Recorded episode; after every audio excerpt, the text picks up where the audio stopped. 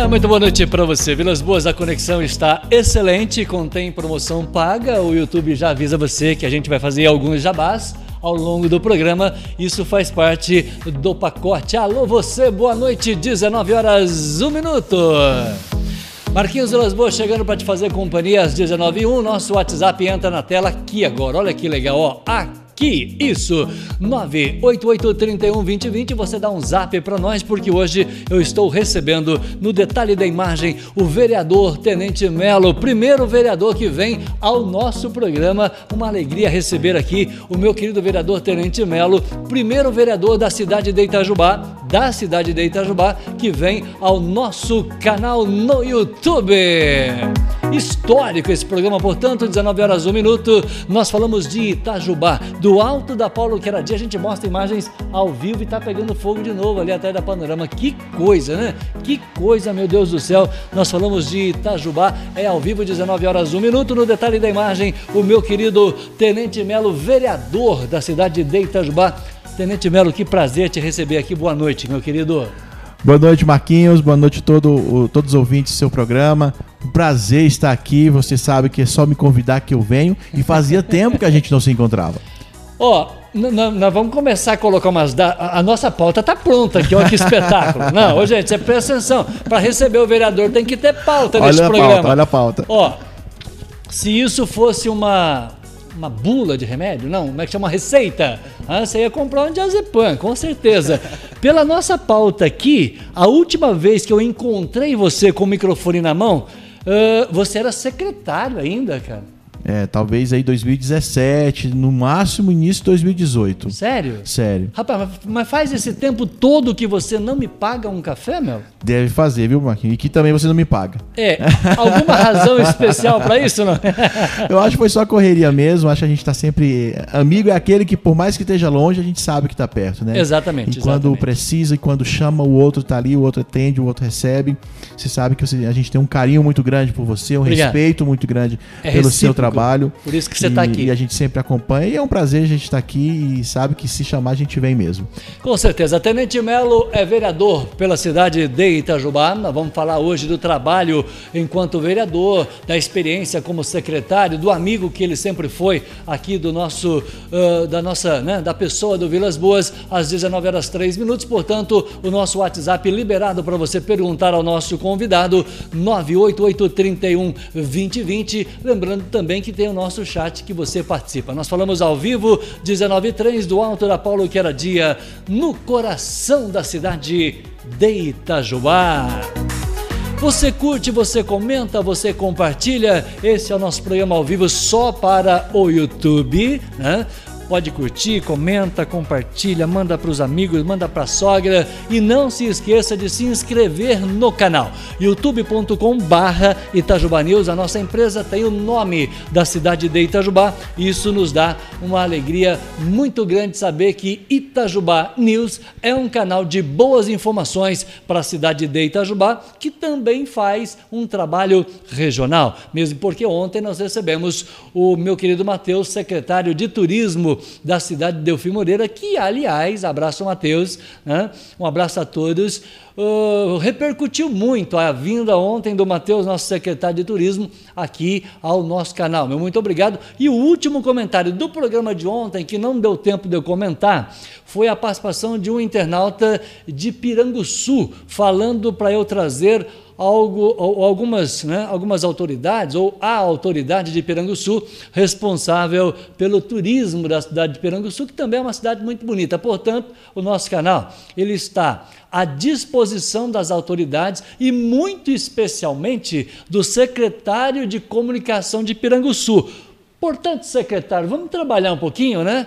Fala com a gente que a gente resolve a sua vinda aqui, a vinda da autoridade, do prefeito, enfim. Vai ser um prazer a gente falar de Piranguçu, mas eu preciso que a comunicação de Piranguçu também faça a parte dela. 19 horas 5 minutos. Comunicação é tudo, Melo? Comunicação é muita coisa, Marquinho. É. É, ainda mais nesse momento que a gente vive, nessa essa época que a gente está vivendo de redes sociais.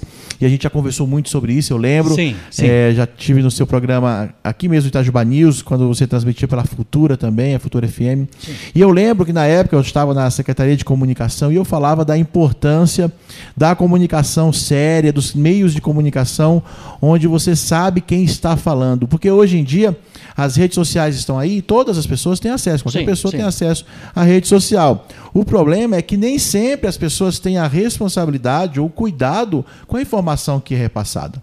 E aí, nós aí vem, a gente vem de uma geração que está acostumada com o quê? Com o rádio, com o jornal, onde você vê quem está falando, você sabe quem escreveu, então você confia na informação. E hoje em dia a rede social não tem mais esse filtro e a gente, por inocência, ou por descuido, ou por inexperiência, a gente acaba replicando é, notícias, informações que muitas vezes não são verdadeiras. E aí é uma preocupação que a gente tem. Eu, como professor, sempre tento passar isso didaticamente para quem nos acompanha, para quem acompanha o nosso trabalho, para quem nos ouve. Muito cuidado e muita responsabilidade com as redes sociais. Porque hoje em dia, uma notícia mal dada, uma notícia distorcida pode destruir a vida de uma pessoa, pode destruir o trabalho de uma pessoa. Sim. E isso é muito sério. Você, com seu seus anos de experiência que você tem na comunicação, você sempre teve essa preocupação de checar a informação antes de passar para o seu público. Eu brinquei com o Tenente Melo, porque eu vim de vermelho hoje, né? a gente estava tava me zoando aqui a cor da minha camiseta, da minha camisa, mas é uma homenagem, já que é, você, é histórico a sua presença aqui hoje, né? Porque você é o primeiro vereador, né? deixa eu falar para a minha audiência aqui, é o primeiro vereador que vem ao nosso canal. E hoje nós já estamos no programa 320 na nossa história aqui do YouTube. Portanto, são 320 programas que nós demoramos para receber um vereador da cidade de Itajubá. Portanto, é histórico. E essa camisa é uma homenagem a um parceiro que se foi em função aí de, né, desta pandemia, meu querido e saudoso Kleber Davi, que tem uma história na política de Itajubá. Essa camisa. Fomos colegas na Câmara. For colega de Câmara. Essa camisa nós fizemos a campanha juntos, isso 2002, 2004. 2002, né? Não, 2002 2004. não. Foi depois, 2004. 2004. Eu já estava aqui já. Eu cheguei a em Itajubá em janeiro de 2003, quando nós, o Exército me transferiu para cá. Nós fizemos a campanha em 2004 junto e eu estava com essa camisa. Eu comprei e essa eu votei camisa. em você, você sabe disso. votei no Kleber e em você. Nós trabalhamos juntos, eu e o Kleber Davi, e com esta camisa. Como você é uma pessoa que eu considero muito, e a gente vai falar da política de Itajubá como como primeiro vereador no canal, eu tirei a camisa do baú para ficar assim, né, simbolicamente apresentável à sua pessoa. Agradeço a homenagem, Marquinho. E não sei se você já sabia disso, eu tive a oportunidade de falar isso para o Kleber uma vez. Ah. É, lá em 2004, eu tinha recém-chegado aqui na, na, cidade, né, eu vim transferido pelo Exército, logo que eu formei é. na escola militar lá no Rio. Eu vim para trabalhar na Embel aqui, e aí foi que eu conheci Itajubá, casei aqui. E na época eu acompanhei a, a campanha eleitoral. E eu ah, foi divertido. Foi muito boa. Você sabe que fazer uma campanha sem dinheiro é divertida. É. Nossa, não. sem dinheiro mesmo. Né? Sem você imagina é um radialista. Você imagina um radialista em campanha, quer dizer, é. um cara que é assalariado na carteira, né? Assalariado, trabalhava numa rádio X. É, é, difícil você fazer uma campanha sem dinheiro. É complicado, Marquinhos, mas a gente tem aquela certeza de que fez aquilo que estava no coração. Ah, fizemos o melhor. Né? Fizemos o melhor. E eu lembro, é. eu acompanhei o, a campanha de vocês, eu fui um comício de vocês em cima de um caminhão, lá do lado da igreja de São Benedito e acompanhei vocês. Foi, foi lá, um dos melhores. Foi lá foi que eu conheci melhores. o Christian, sabia? Foi a primeira vez Sério? que eu vi o Christian. Ele era candidato a vereador na sim. época. E foi Nós elegemos o Christian sim. pelo primeiro mandato. Foi quando o Christian foi eleito a primeira vez e tudo. Aí lá, de lá a gente fez amizade com o Christian, com a Lilian, sua esposa. Então e foi, foi, a última vez que eu falei com ele. E foi daquela época que a gente Faz tempo que ele não fala comigo também. Caramba, uai, então tá mais tempo Mas eu, eu, eu quero voltar à frase que você disse. O mais importante, que eu usei muito essa frase na campanha, por isso que me retornou agora. O mais importante que ficar sabendo é você acreditar em quem está falando. Portanto, hoje, as redes sociais deu voz a muita gente mas a credibilidade de quem está falando continua fazendo a diferença em plena rede social. Sem dúvida alguma. E é por isso que repito que muitas vezes a gente cai em fake news, a gente cai em notícias falsas por causa do nosso costume. A gente está acostumado com meios de comunicação é, responsáveis, rádios, jornais E hoje, com a rede social, a gente acaba seguindo a mesma lógica e não é a mesma lógica. Não. Então, muitas vezes as notícias falsas se espalham, algumas vezes por maldade de quem espalha, mas muitas vezes por inocência daquele que acaba compartilhando, acreditando na informação que recebeu. Quantas vezes a gente está no meio político, né, a gente recebe isso? Quantas vezes eu recebo uma notícia, é a pessoa revoltada com aquela notícia, Sim. e aí eu pergunto, quem te passou essa informação? Porque ela não é verdadeira, ela não procede. Como não procede, então eu recebi aqui no grupo do bairro, recebi aqui no grupo do meu WhatsApp. Aí eu falo para a pessoa: pergunte para quem te mandou. Quem mandou para ele? Vamos fazer o caminho inverso. Porque toda vez que a gente fizer isso, toda vez que a gente receber uma notícia pelo, pelo WhatsApp, hoje que é o mais comum, e se você questionar para quem te mandou, quem é o autor dessa informação? Aí a gente passa a ter mais cuidado. Mas eu acho que isso é aprendizado, viu, Marquinhos? É eu aprendizado? Acho isso, é. Eu acho que isso faz parte aí do, do, do processo no... de aprendizagem. A nossa geração vai sofrer com isso. As próximas já vêm mais preparadas, porque sim, elas já vêm acostumadas a, a, a vivenciar isso. E eu acho que aos poucos e com o tempo a gente aprende a lidar lidar com essas novas ferramentas que surgiram. Uma das últimas entrevistas que nós fizemos com o Tenente Melo ao vivo, você era secretário do então prefeito Rodrigo Rieira. E você passou por várias secretarias. Como é que foi essa experiência de ser secretário, estar diretamente ligado ao prefeito e ao público eh, com o, o poder executivo em mãos? Marquinhos, eu te digo que foi uma das maiores experiências que eu tive na minha vida pública, tá? Hum. E que isso me permite hoje ser um vereador muito mais maduro e muito mais atuante é, no, no, meu trabalho. Eu consigo ser muito mais assertivo, eu consigo ser muito mais preciso quando há alguma demanda da população, alguém da população, um cidadão comum me procura, procura o nosso gabinete ou nos procura na, quando encontra na rua ou via é, redes sociais, com uma demanda da sua rua, do seu bairro, alguma necessidade que ele tem, alguma informação que ele busca busca, eu consigo trazer isso para ele com muito mais segurança. É, não é uma coisa simples, o meio público você conhece Sim. bem, não é uma coisa simples, não é uma máquina fácil de se trabalhar. É, você não pode ter aquela, aquela a despreocupação, vou usar essa palavra, falta de preocupação de, de tudo que te procuram você falar que vai dar certo, que vai e prometer. Isso é muito perigoso. Né, eu tenho é da uma, velha política. É, isso. eu tenho uma preocupação muito grande de sempre ser muito correto, muito honesto, muito verdadeiro com o eleitor, com o cidadão. Porque ele vê muitas vezes em você a única oportunidade dele de ter um contato com uma autoridade pública, com alguém que tem acesso a uma autoridade pública. E aí, se você acaba perdendo esse prestígio, desconstruindo essa confiança, ah, talvez você tira daquela pessoa a única coisa que ela tinha.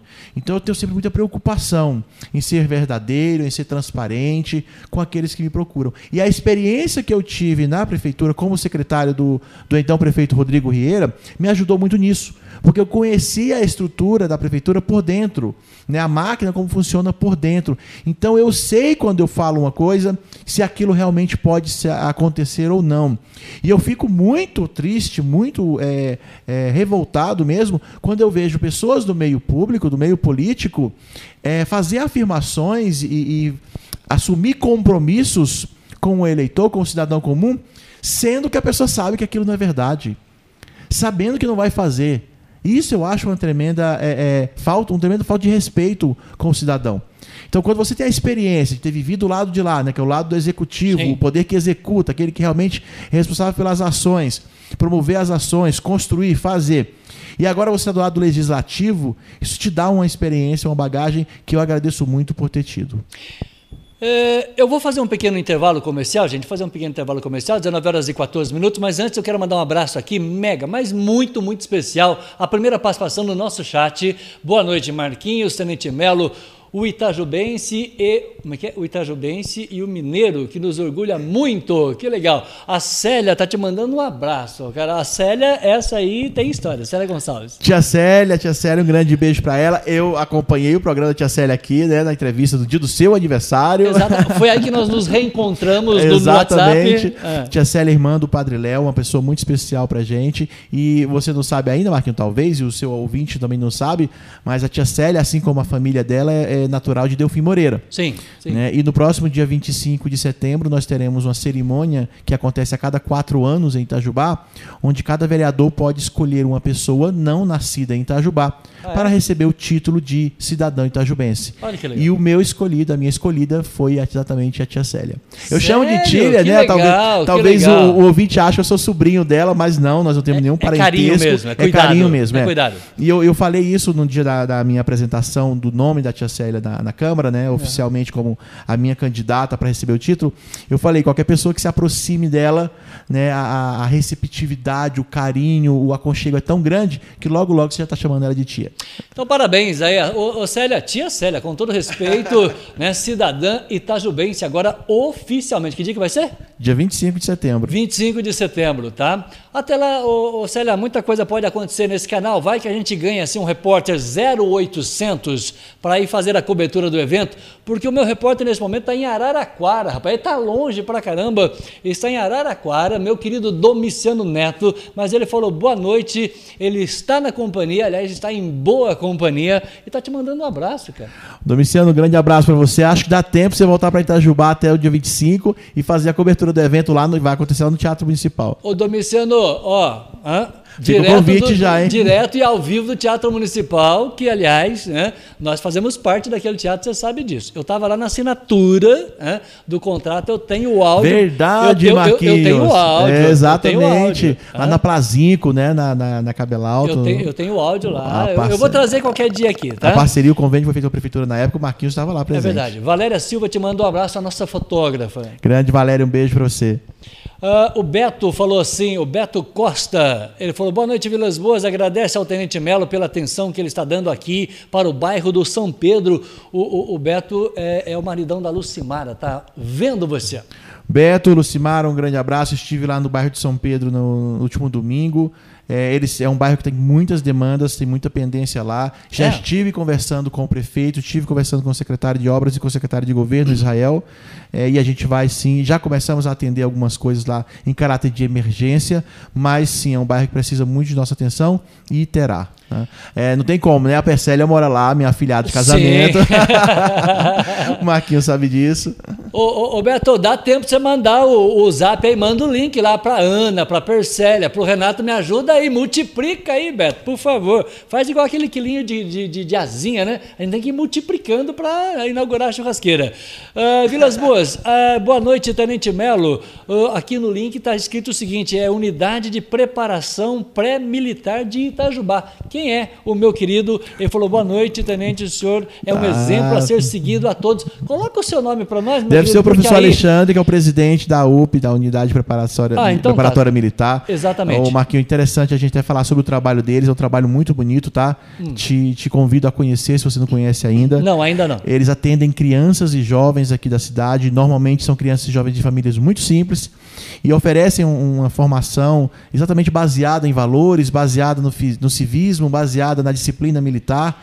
E muitos dos jovens que têm interesse em fazer concursos militares. Ah, e eles legal. oferecem tudo isso, cara, de, de maneira gratuita, de maneira voluntária. O professor Alexandre, toda, a- toda a equipe dele, eles desenvolvem um belo trabalho aqui, tá? Eu tenho acompanhado de perto o trabalho deles e merece muito nosso carinho e nosso respeito. Professor Alexandre, eu não tenho acompanhado de perto, mas será um prazer recebê-lo aqui no nosso canal e para que você possa trazer boas informações. E- e- Essa é a proposta do canal, tá?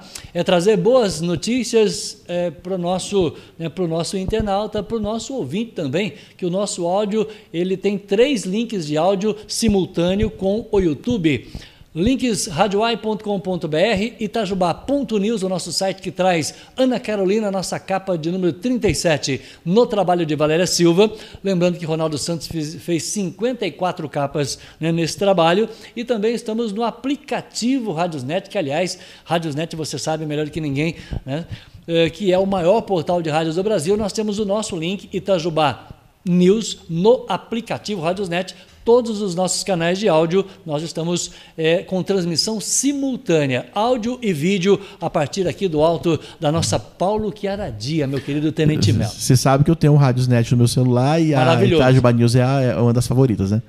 Aliás, É, modéstia à parte, a nossa programação está muito boa. Ah, lógico. é. Hã? E tá sempre favoritada lá pra mim. A proposta que a é gente possa acompanhar os fazer programas. diferente daquilo que a Panorama faz, que a Max faz, que a Jovem faz. Né? Nós temos excelentes emissoras para a cidade de Itajubá online, mas nós estamos fazendo diferente de tudo isso. Se for para fazer exatamente igual, não, tem, não justifica esse trabalho. Né? Eu acho que Obrigado. cada uma contribui e, e- e acaba adicionando, né? Somando ao trabalho da outra. Exatamente. E aqui é muito bem localizado, tá? Então Ah, tem uma grande vantagem. Aqui, ó, eu tô quase enxergando o apartamento do Melo aqui, tá? Então é o seguinte, 19 horas e 20 minutos. ah, quero abraçar aqui a minha querida Áurea, lá da cidade de Piranguinho. Ela falou: será um prazer.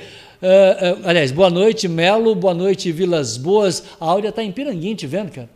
Piranguinho, estamos com saudade da festa do, do pé de moleque, hein, Marquinhos? Que legal. Nós estamos com saudade disso. Essa pandemia tem que ir embora logo pra gente poder se reencontrar, voltar a se reencontrar com os amigos. E Piranguinho sempre se destacou com as festas muito bem organizadas e muito boas de lá.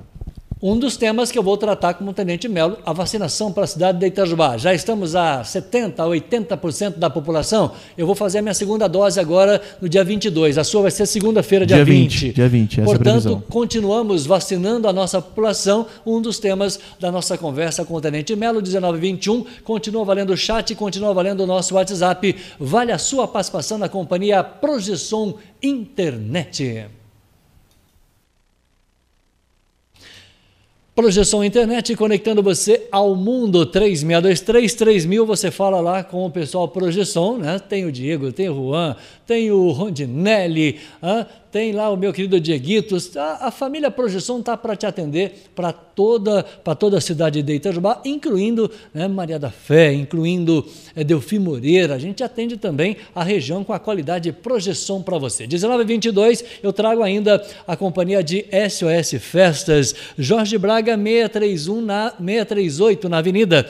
Eu lembro que em tempo de pandemia nós temos que usar o mais descartável possível naquilo que é né, de atendimento público, por exemplo, no seu banheiro, no copinho da água, tudo isso são produtos que você vai encontrar na SOS Festas, tá? E a gente tem preço de atacado e preço de varejo, tá? A gente vende para sua família e vendemos também para sua empresa, para sua prefeitura. É, somos distribuidores para todo o sul de Minas. São mais de 20 mil itens para sua festa, que começa né, no pratinho, no garfinho, na bexiga, no copo, todos os produtos descartáveis. O tema para sua festa de aniversário? Ah, o tema você escolhe. Antigamente tinha assim, ó, ah, Vilas Boas, quero super amigos. Hoje tem os mais diversos temas que você é. Hoje tem tema para tudo. E a gente acompanha toda, né, todo tipo de personagem que vão surgindo aí, especialmente nas redes sociais vale a pena passar na SOS Festas. Portanto, falei da projeção, falei da SOS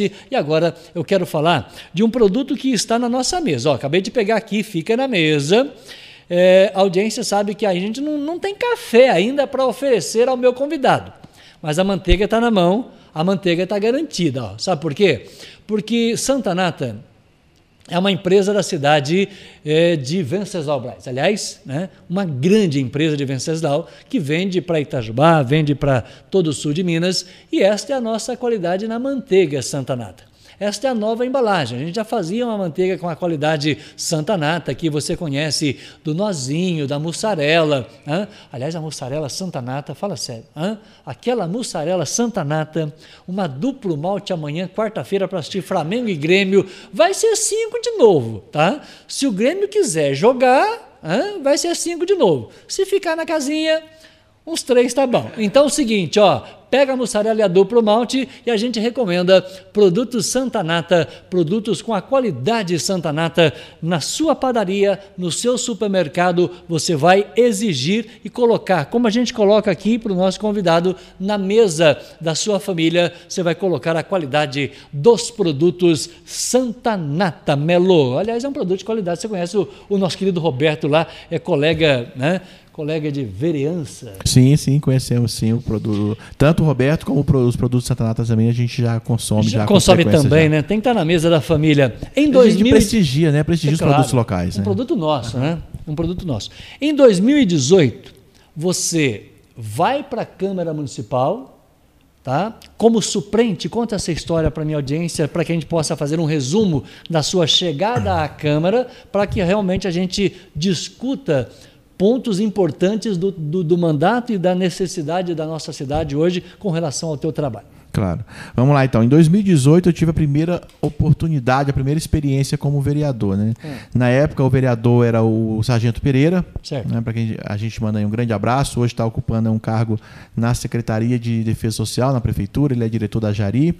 É, o Sargento Pereira, na época, foi convidado pelo prefeito Rodrigo Rieira para assumir a secretaria.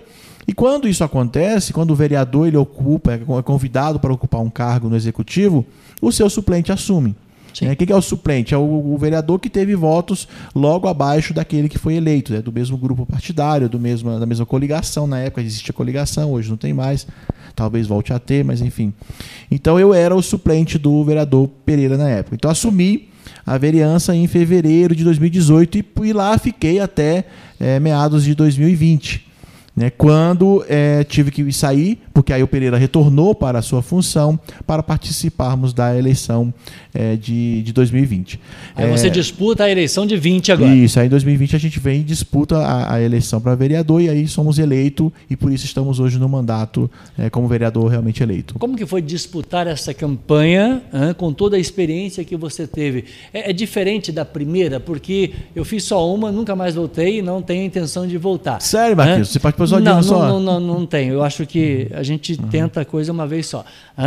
É, a segunda campanha é mais fácil de fazer do que a primeira, Melo? Não. Não. Não. Você é mais é, cobrado? Eu acredito que quanto mais você vai amadurecendo na, naquela, né, em, qualquer, em qualquer meio, em qualquer a, atitude, em qualquer ação, em qualquer profissão, hum. é, você é mais cobrado. Até por si mesmo quando você quer fazer bem feito, quando você quer fazer com responsabilidade, quando você quer fazer com cuidado, né, que para que realmente dê certo, você mesmo se cobra. Então, na minha primeira eleição, que foi lá em 2012, é, eu conhecia muito pouco, para não dizer nada, do, do meio político eleitoral.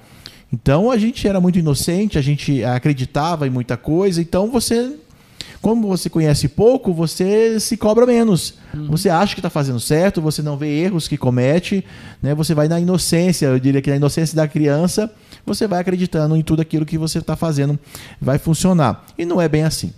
Né? E aí, depois que passou 2012, que eu tive a experiência de ocupar alguns cargos no executivo, vi como as coisas funcionam, aí você passa a ter uma, uma preocupação redobrada, sabe, Marquinhos? Quando você vai para a rua pedir voto, quando você assume um compromisso, quando você fala que vai fazer uma coisa, quando você assume que, olha, isso aqui, essa bandeira eu vou defender, essa bandeira eu vou, eu vou levantar. É, então você faz isso com mais responsabilidade. E por que, que ela não é mais fácil, do meu ponto de vista? Porque você sabe até onde você pode ir.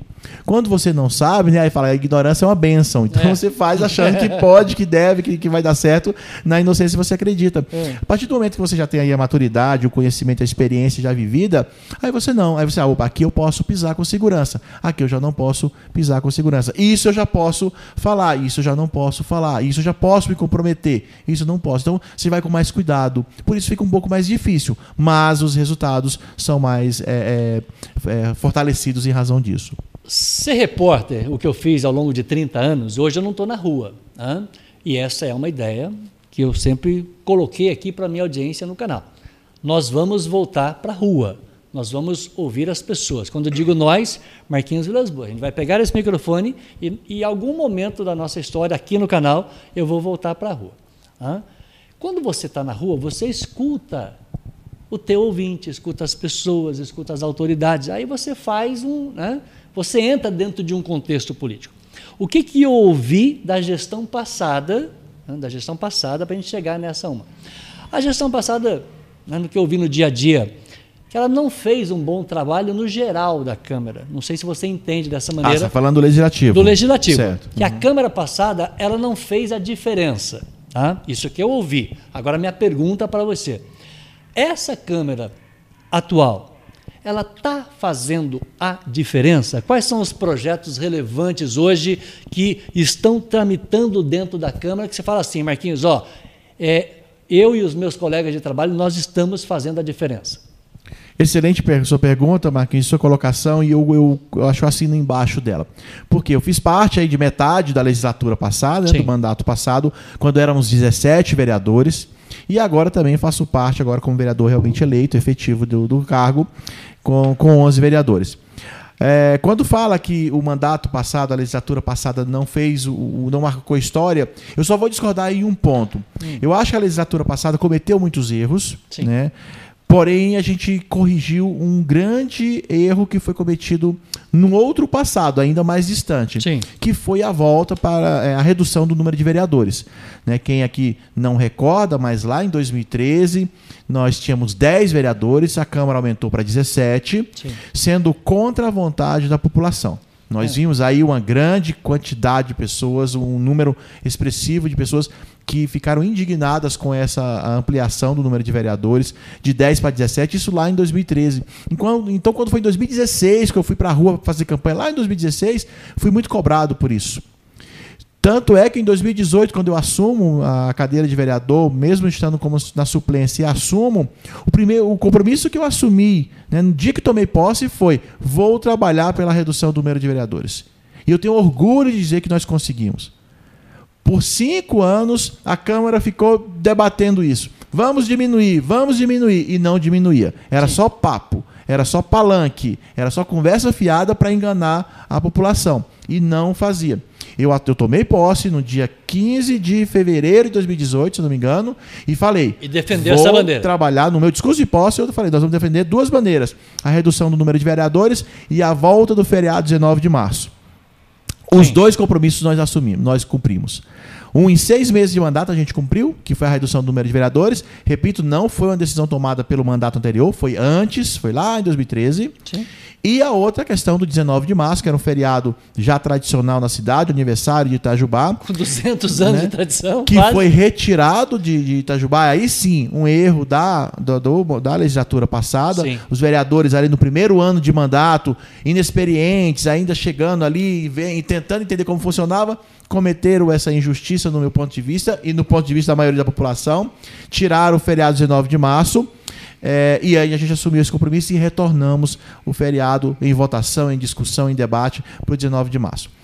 A atual legislatura, composta de 11 vereadores, o atual mandato, Marquinhos, eu lhe digo, ele é muito mais representativo do que era com 17. 11. Com 11. Certo. Muito mais representativos. Nós temos pessoas realmente engajadas, nós temos vereadores realmente é, dispostos a trabalhar, dispostos a fazer a diferença. Temos vereadores com pensamentos muito diferentes um do outro, bem antagônicos, é, e isso é bom, isso é saudável. Né? Você que acompanha meu trabalho, quem acompanha meu trabalho, sabe que eu sou né, de um partido de direita, de um partido que defende bandeiras muito claras de respeito à família, de respeito à liberdade econômica. É, não concordo com muitas das bandeiras da esquerda. Temos vereadores de esquerda, mas isso é saudável para a nossa democracia. E aí, nesse sentido, surgem debates muito interessantes na, na Câmara. Sim. Então, mesmo tendo 11, mesmo tendo menos vereadores, a gente vê que a, a, a qualidade qualidade dos debates que hoje ocorrem são muito mais produtivos, a qualidade é muito melhor. E uma coisa, se você acompanha as reuniões de Câmara hoje, você ouvinte, você que acompanha o programa do Itajubá News aqui, fica convidado. Toda segunda-feira, 19 horas, é ao vivo, a reunião ao vivo, o momento no qual todos os 11 vereadores se encontram, se reúnem para discutir projetos, para votar projetos. Quem acompanha isso hoje e acompanhava no mandato anterior percebeu uma coisa gritante: a rapidez das reuniões. Nós temos hoje reuniões muito mais rápidas, muito mais objetivas, menos cansativas, sabe? Antes era muito sonolenta, era aquela, aquela coisa muito burocrática, muito raste, rastejante. Agora não, agora é dinâmico. Agora é, disse, debateu, votou, discutiu, decidiu. Então é uma coisa mais dinâmica e eu acho que a, a, a, população exige isso de nós, né? Eficiência, rapidez, clareza nas nossas colocações. A gente não espera que todo mundo concorde com tudo.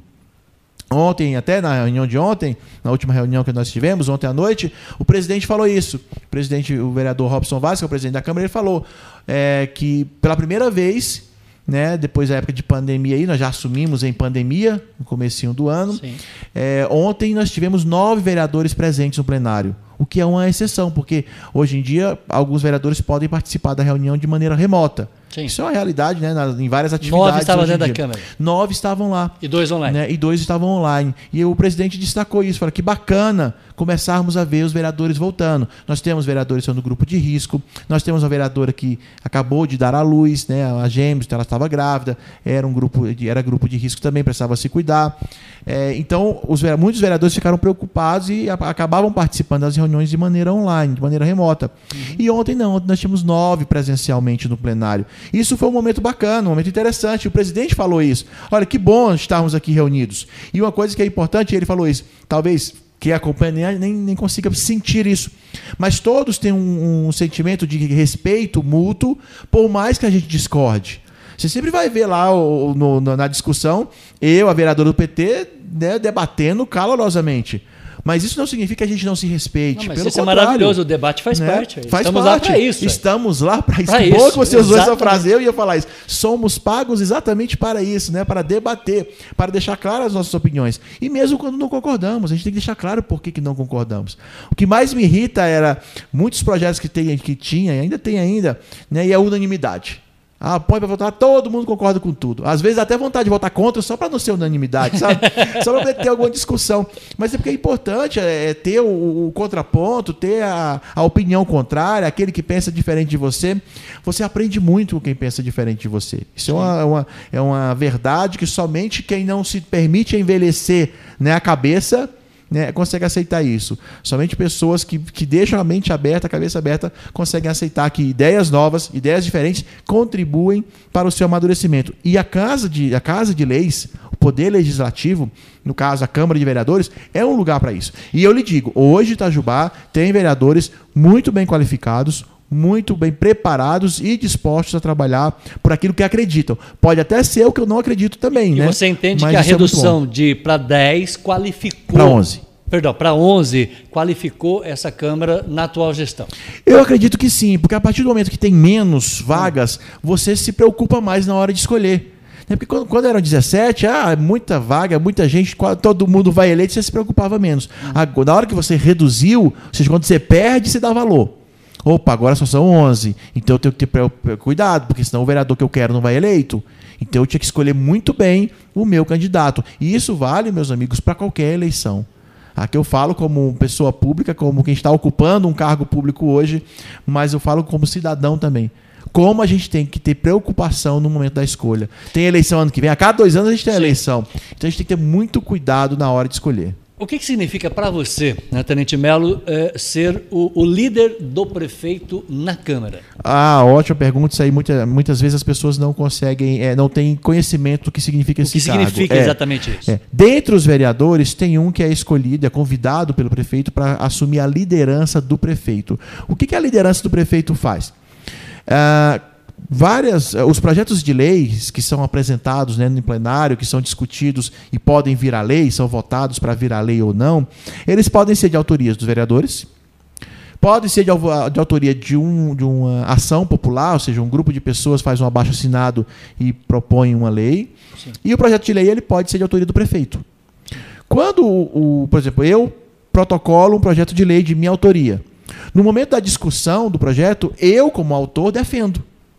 Entendi. Defendo, apresento para os demais vereadores, falo, olha, eu, eu apresentei esse projeto por causa desse motivo, por causa disso, por causa daquilo, porque é importante aqui, é importante acolá. E aí os vereadores, os demais, também falam, concordam comigo ou discordam, põem seu ponto de vista, é, questionam, discutem, argumentam e votam. Quando o projeto é de autoria do prefeito, não tem como o prefeito defender, porque o prefeito não está lá. Sim. O prefeito não participa da reunião. Só quem pode participar da reunião são os vereadores. Exatamente. Então é nesse sentido que existe o líder do prefeito. O líder do prefeito é um vereador, repito, que a convite do prefeito, quando tem um projeto de lei de autoria dele, Sim. prefeito, poder executivo, quem apresenta e defende esse projeto é o líder do prefeito. Então nós temos essa responsabilidade. Tá? Quando tem um projeto de lei que vem lá do executivo, quem apresenta somos nós. Né? E quem tira as dúvidas, se algum vereador tiver alguma dúvida, cabe a nós tirar essa dúvida. Então a gente tem que estar sempre muito bem informado sobre os projetos que vêm de autoria do executivo.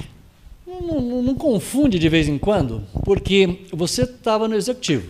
Sim. Agora legislativo e com a liderança do prefeito né, Christian. É, a necessidade, o, o vereador, ele está em linha direta com o bairro, com a rua, com a sua comunidade. Né? Sim. Né? Uh, no passado, a gente confundia um pouco como se fosse um assessor direto do prefeito para resolver o executivo daquela manilha, daquele bueiro ali que deu um problema Sim, né, é. naquela rua. Quer dizer, como ser o líder do prefeito dentro da Câmara e, ao mesmo tempo, estar né, na rua, ouvindo as pessoas na sua necessidade e não poder bater uma caneta e falar assim, ó, faz. É. É, é, tem hora que dá assim um bate uma, uma, uma, vontade de falar, não, eu vou resolver, porque o a gente ouvia todo. muito. A gente ouvia muito, não, eu resolvo para você. Não, o vereador não resolve. É. Como é que fica essa, essa discussão interna do, é. do, do, do, do, vereador que quer ajudar e ao mesmo tempo não é da competência dele? Eu acho que isso não é nem só do líder do prefeito, não, viu? Eu acho que de, de todos os vereadores todos é, tem essa questão, ainda mais os vereadores que são mais próximos do prefeito. Normalmente o líder do prefeito é um, é um vereador que, que tem alguma proximidade, algum alinhamento né, com o prefeito. Sim. Eu trabalhei com o Christian há oito anos, praticamente, é, durante os dois mandatos anteriores, quando ele era vice-prefeito. Então a gente conhece o trabalho dele, ele me conhece, então fica fácil, né? Não, não é à toa que ele me chamou, né, me convidou para ser o, o, seu líder. Uhum. Mas essa questão, Marquinhos, é uma questão que realmente é, é complicada de lidar, porque muitas vezes a, a, população confunde isso. Mas confunde, é, não é no mau sentido, não. Porque o vereador ele é o político mais próximo da população. Sim. É mais fácil você encontrar com um vereador do que com o prefeito. O prefeito Exatamente. só é um, o vereador são 11. Né? Normalmente o vereador mora no seu bairro, então você encontra com ele. Ou o vereador frequenta a sua igreja, ou trabalha no mesmo ambiente que você. Sim, sim. É, no caso, eu sou professor, então eu encontro com colegas professores que têm suas demandas, vacinação mesmo. Quantas vezes os professores vieram perguntar para mim, e aí, Meli, é a nossa vacina? Eu falei, não sei, gente, eu estou no mesmo barco que vocês, né? Então é comum a pessoa, a população, o cidadão, é, ver no vereador a figura mais próxima. Olha, eu preciso que você resolva o buraco na minha rua aqui. É função do vereador? Não, não, porque ele não é executivo, ele não executa nenhuma obra. O vereador ele propõe leis ou, e, e ele fiscaliza o trabalho né, da, do executivo. São as duas principais funções. Mas o vereador não pode também é, se omitir dessa função que é uma função que não está diretamente, não está clara lá na Constituição, mas que não deixa de ser parte do nosso trabalho né, representar a população. Então, quando chega uma demanda para nós, e o Beto agora há pouco falou do bairro São Pedro, com, vou dar um exemplo prático, real e atual. O bairro São Pedro estava com um problema, está com um problema, que é a questão do esgoto a céu aberto lá. Sim. Né, e eles estavam perdidos. Quem pedir ajuda? Né, já mandaram documentos, já tentaram acionar a prefeitura, fizeram tudo que estavam no alcance deles. Eu, como vereador, tomei conhecimento e falei: eu vou aí porque eu preciso conhecer de em loco a situação, até para eu, não era só a questão do esgoto, tinha outras demandas também, para eu conhecer e orientá-los. Ah, a associação de bairro é útil? Sim, usa a associação de bairro para isso. Ah, no caso eu não consigo usar a associação de bairro, como que eu faço? Usa então o gabinete de um vereador. Ah, mas o outro vereador já veio aqui. Não tem problema, usa o gabinete do outro vereador também. Porque o vereador ele pode fazer uma indicação, Sim. ele pode fazer, dar uma, ligação, fazer uma ligação, um telefonema para o secretário, ó, oh, secretário de obras, estamos com um problema sério ali no bairro São Pedro. O esgoto está a céu aberto, isso é crime ambiental. Então vocês precisam agir rápido. Né? É, até estava ouvindo hoje de manhã uma entrevista do prefeito Christian e ele falou: é importante essas demandas chegarem até eles, porque eles às vezes não ficam sabendo de tudo ao mesmo tempo. Não, não tem jeito. Então, os vereadores não deixam de ser uma, uma, um braço auxiliar né, nesse ponto do, junto ao executivo. A gente não executa nada. Se eu chegar lá para o bairro de São Pedro e falar, eu vou resolver o problema do esgoto de vocês, eu estou mentindo. Eu vou colocar a manilha aqui, eu estou mentindo. Assim como tem acontecido de diretores da prefeitura chegar no bairro e falar: me liga que eu vou resolver. Mentira, também não é o diretor que resolve. O diretor cumpre ordens. Tá? Existe uma demanda, as demandas chegam é, para o prefeito, para o secretário, que é o executor. Existe um cronograma de atividades que será atendido. Então, é, é muito cuidado, gente, com gente que promete demais. Quem promete demais normalmente está te enrolando. Tá? A gente viveu isso no passado recente aqui, Marquinhos. A gente viveu isso aqui. Tinha vereador que ele fazia, ele ia lá na Secretaria de Obras e ele olhava o cronograma de atividades da semana. Ah, segunda-feira vai no bairro São Pedro, terça-feira vai no Gerivá, quarta-feira vai no Reborjão. O que, que ele fazia? Ele ia antes. Ele ia lá no bairro e falava, ó, isso aqui tá errado, vou mandar consertar. Ele já sabia que a máquina ia. Né? E acabava enrolando ali, né? na inocência, de uma meia dúzia de pessoas caía no papinho. Mas acabou que não deu certo, não, que ele não foi, não foi eleito, não. Esse tipo de político, esse tipo de figura aí, que é esse é muito tipo, comum. Esse tipo de vereador que só chega na obra que você falou, que já tem o planejamento da secretaria e vai só para tirar uma foto é. e botar no Facebook. É, está com os dias contados? Já teve, já até terminou já. Já terminou? não foi já eleito, não tem mais esse não. perfil lá dentro? Não, eu fico muito Graças feliz. A Deus. De, eu fico muito feliz de falar isso, ô Marquinhos. Por, repito, por mais que nós tenhamos vereadores aí que, que eu discordo né, radicalmente do ponto de vista ideológico deles, é, são pessoas que representam um grupo. Então tem que estar lá. Então são pessoas realmente que, que defendem bandeiras, que acreditam em alguns ideais e, e trabalham por isso. O perfil do vereador hoje de Itajubá é um perfil muito mais, como é que eu posso dizer, profissional. Né? A pessoa tem postura de defender ideias, de defender grupos, de defender população, e isso é muito bacana. Vou te dar um exemplo. É.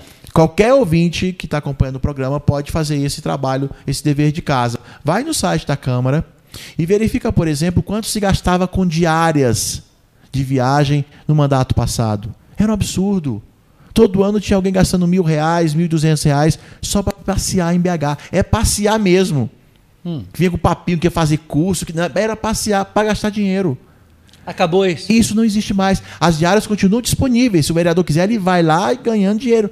Não se faz mais isso. Os vereadores que hoje lá estão têm essa responsabilidade, têm essa preocupação. Isso eu acho bacana. E isso eu defendi desde o primeiro dia que eu entrei naquela casa. Eu falei: respeito ao dinheiro público.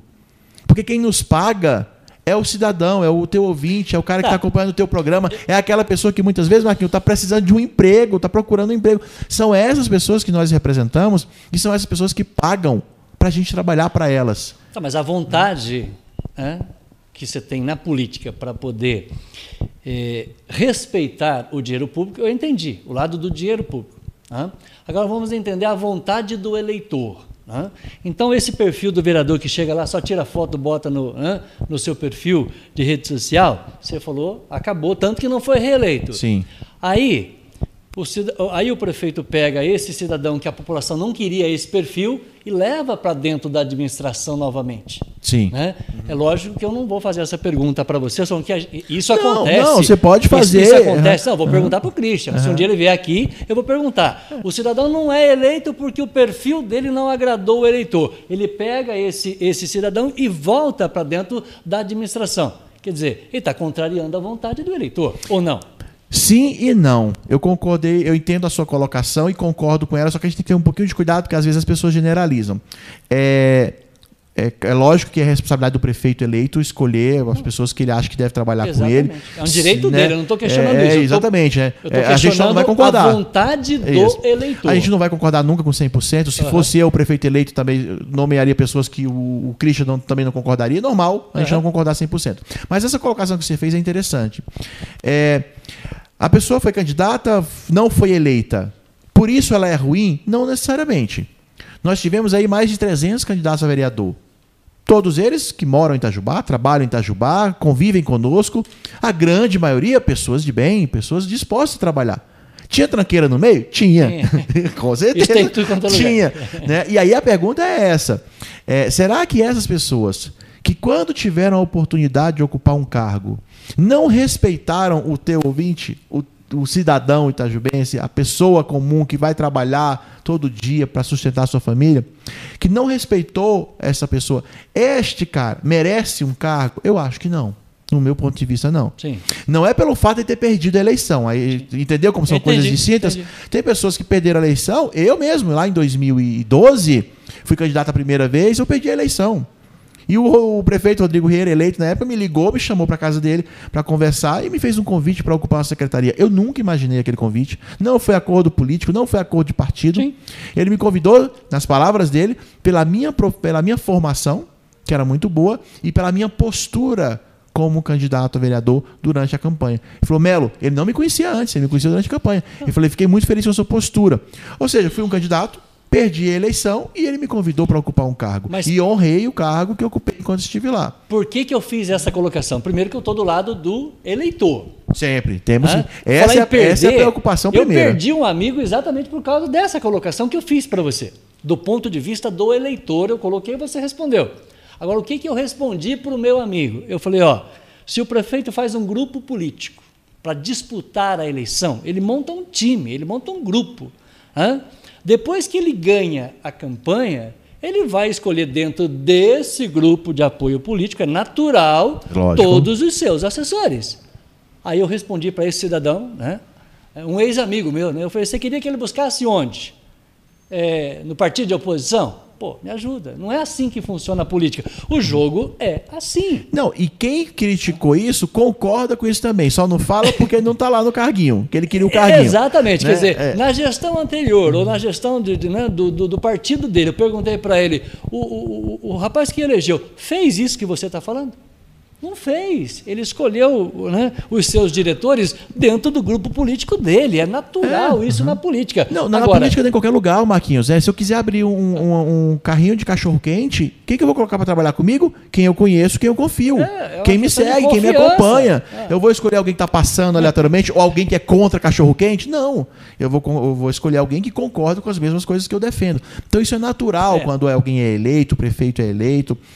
indicar para, para, para a sua equipe pessoas que estiveram com ele na trajetória. Sim. Né? É, até você falou aí, ah, vai chamar alguém do partido de oposição. Eu lembro de um exemplo do prefeito Rodrigo Rieira, quando ele foi eleito, ele chamou o Massude, que era de oposição. Que era de oposição.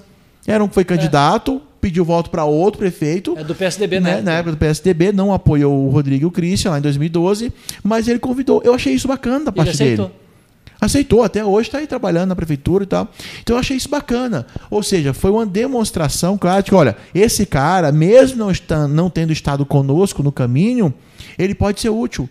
É um cara de Itajubá, é um cara que a vida inteira defendeu o nome de Itajubá por onde foi, foi seis vezes campeão é, nacional na, na, categoria lá que ele, que ele corria de motocross. Então, é um cara que merece sim estar conosco, que vai ser útil. E chamou e foi um. e deu certo. Então, acho que esse. Secretário é, de Turismo, né? Secretário né? de Cultura Turismo. e Turismo. Cultura e Turismo. Né? E atraiu, atraiu muitos eventos é, esportivos para a cidade, exatamente em razão da, do conhecimento que ele tinha.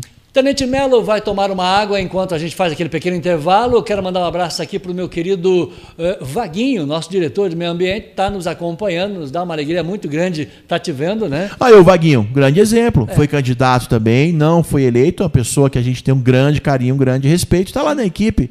Né? Eu acho que é um exemplo que a gente pode citar aí de alguém que deve ser sempre valorizado e o Christian fez bem tê-lo na equipe, viu? Eu não tenho dúvida disso. Né? É, Vaguinho, esteja entre os melhores, será um deles. Essa filosofia é básica para mim. Né? A Angélica Gonçalves está nervosa porque ontem foi o bicho, né? com todo respeito, entre aspas, aí, na cidade de São José dos Campos. Né? Você viu os vídeos lá, né? Estava uh, meio violenta a cidade ontem, Angélica. Acalmou aí, filha. Um abraço para você, 19h53. Eu trago o Minuto BJ. Eu quero apresentar para você, audiência, uma oficina e autopeças, nossa parceira aqui do canal que trabalha para todo o sul de Minas e Vale do Paraíba. Portanto, portanto é uma gigante né, do setor.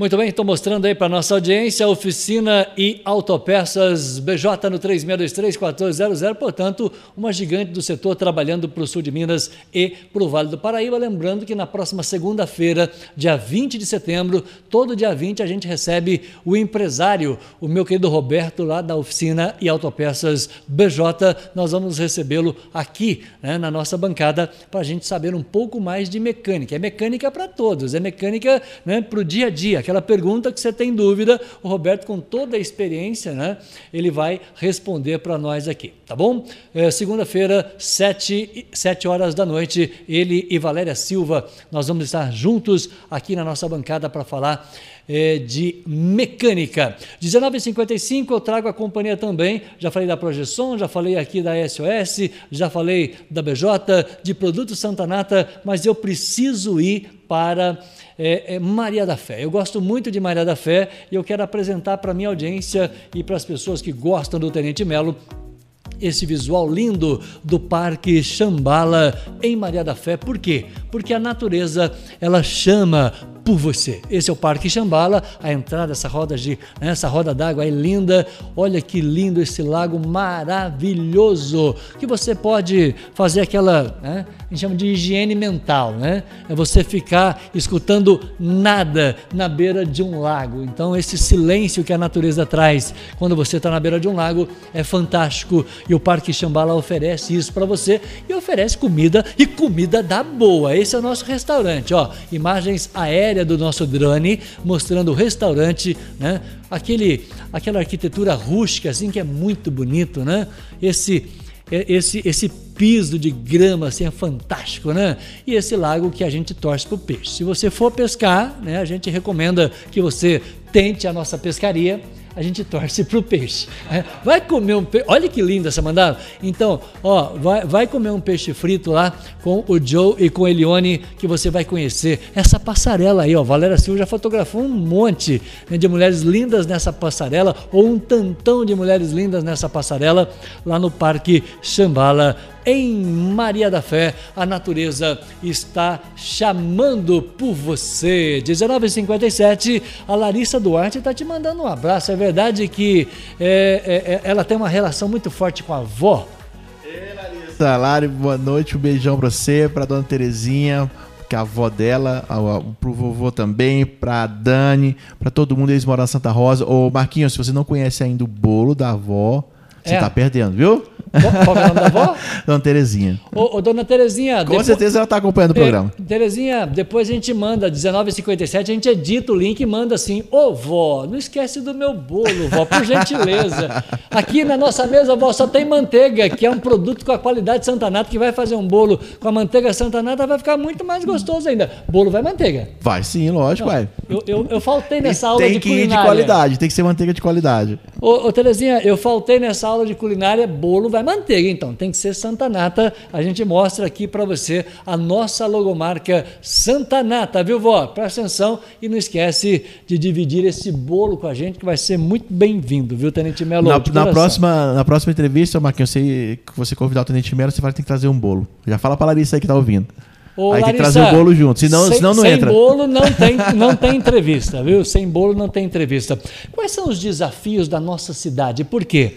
É, voltando, é uma questão de gosto e de perfil. O eleitor fez a escolha dele. Né? Se o eleitor fez a escolha dele, é voto da maioria. Eu, eu sou um cara muito tranquilo. Democracia é voto da maioria. Posso não concordar, mas a maioria votou no prefeito Christian. Uh, a gente né, tem um, um, contato com um, um contato com o outro. Dá uma sensação para quem está de fora, como eu, né, um, uma pessoa de mídia, que Uh, o prefeito Rodrigo ele era mais elétrico, ele é mais, é mais agitado do que o prefeito Crítico e tem outro perfil de gestão. Uh, tem diferença nesse perfil de gestão? Como é que ficou essa relação do Melo com os dois? Já que você trabalhou com um e está trabalhando com o outro. As pessoas falam nas ruas né, que existe uma diferença né, na questão do perfil pessoal de cada um. Não sei se isso interfere ou não na gestão eh, como, como prefeito. Eu acho que interfere sim, Marquinhos, e tem uma diferença sim de perfil. Eu trabalhei com o Rodrigo Rodrigo é um cara que a velocidade 220 o tempo todo. Ele é 220. É, eu não queria falar isso, mas é, o, é 220, é, cara. Eu, eu, falo que aqueles loucos do bem que existem, tem coragem de fazer, vai e faz. O Christian tem um perfil muito mais é, tranquilo, né, um perfil muito mais é, é, de, de refletir, de pensar. É, antes de, de, de, tomar uma decisão. Isso é bom, isso é ruim? Não, isso não é bom nem é ruim, isso é diferente. É diferente. E a gente tem que estar preparado para isso. É quando a gente estava, né, o grupo reunido e conversando e falamos, ó, o Christian será o candidato do grupo e nós vamos apoiá-lo. Eu falei, é uma excelente escolha. Por quê? Nós iremos passar isso lá em 2019. Nós iremos passar por tempos difíceis, né? É, 2019 não, minto, início de 2020, antes da eleição. Nós vamos passar por tempos difíceis. É, a pandemia que estava chegando na época, né, tomando conta de tudo, estava travando tudo. E a gente falava, nós, o país como um todo, Itajubá não vai estar fora disso, vai passar por um período de reconstrução. Então, todas as cidades, você tem ouvintes de várias cidades acompanhando o programa, sabem disso. Nós estamos passando por um momento de reconstrução. Agora que as coisas estão voltando a funcionar, ainda não estão no ritmo que, que queremos, as escolas estão voltando a reabrir agora, é, os comércios ainda não estão com 100% do seu público, enfim. Precisávamos de um gestor muito centrado né, que tivesse um, uma autodisciplina muito grande, um perfil realmente de refletir antes de agir. Às vezes a gente quer uma ação mais rápida, a gente quer uma, uma resolução mais rápida, mas o momento exige né, pessoas bem mais é, no, desse perfil do Christian. Eu acho que é muito útil para nós. O que, que vai acontecer? Itajubá vai dar os passos certos, né, sempre pisando com segurança por onde vai, por onde passa. Então, eu quero dar um exemplo, um exemplo apenas, de que como essa, essa esse perfil está sendo útil nesse momento. Hum. Na última quarta-feira, dia, né, da, dia 8 de setembro, é, Itajubá, pela primeira vez, pagou pelo tratamento de um paciente com câncer na cidade. Foi a primeira vez que, esse, que um paciente, uma pessoa de Itajubá, que foi diagnosticada com câncer, pôde fazer o seu tratamento na cidade, sendo custeado né, com recurso da prefeitura. Foi, foi o Cristo que começou essa não, luta. Não precisou ir para posse de não calda. Precisou ir para posse de calda. em Itajubá. Exatamente. Não precisou ir para posse de calda, não precisou ir para Pouso Alegre, não precisou ir para Barretos, como é a realidade de centenas de pessoas. Só quem passou ou passa por isso sabe o quanto isso é desgastante. Uhum. Esse foi um trabalho que foi o Cristo que começou? Não. Esse é um trabalho que vem aí sendo buscado por muita gente na cidade. Profissionais da área médica, profissionais da política, pessoas né, da, do meio público, dos mais, diversos, dos mais diversos setores, pessoas que já passaram por esse problema, lutaram e lutam para que tivéssemos um tratamento oncológico em Itajubá custeado né, com recurso público.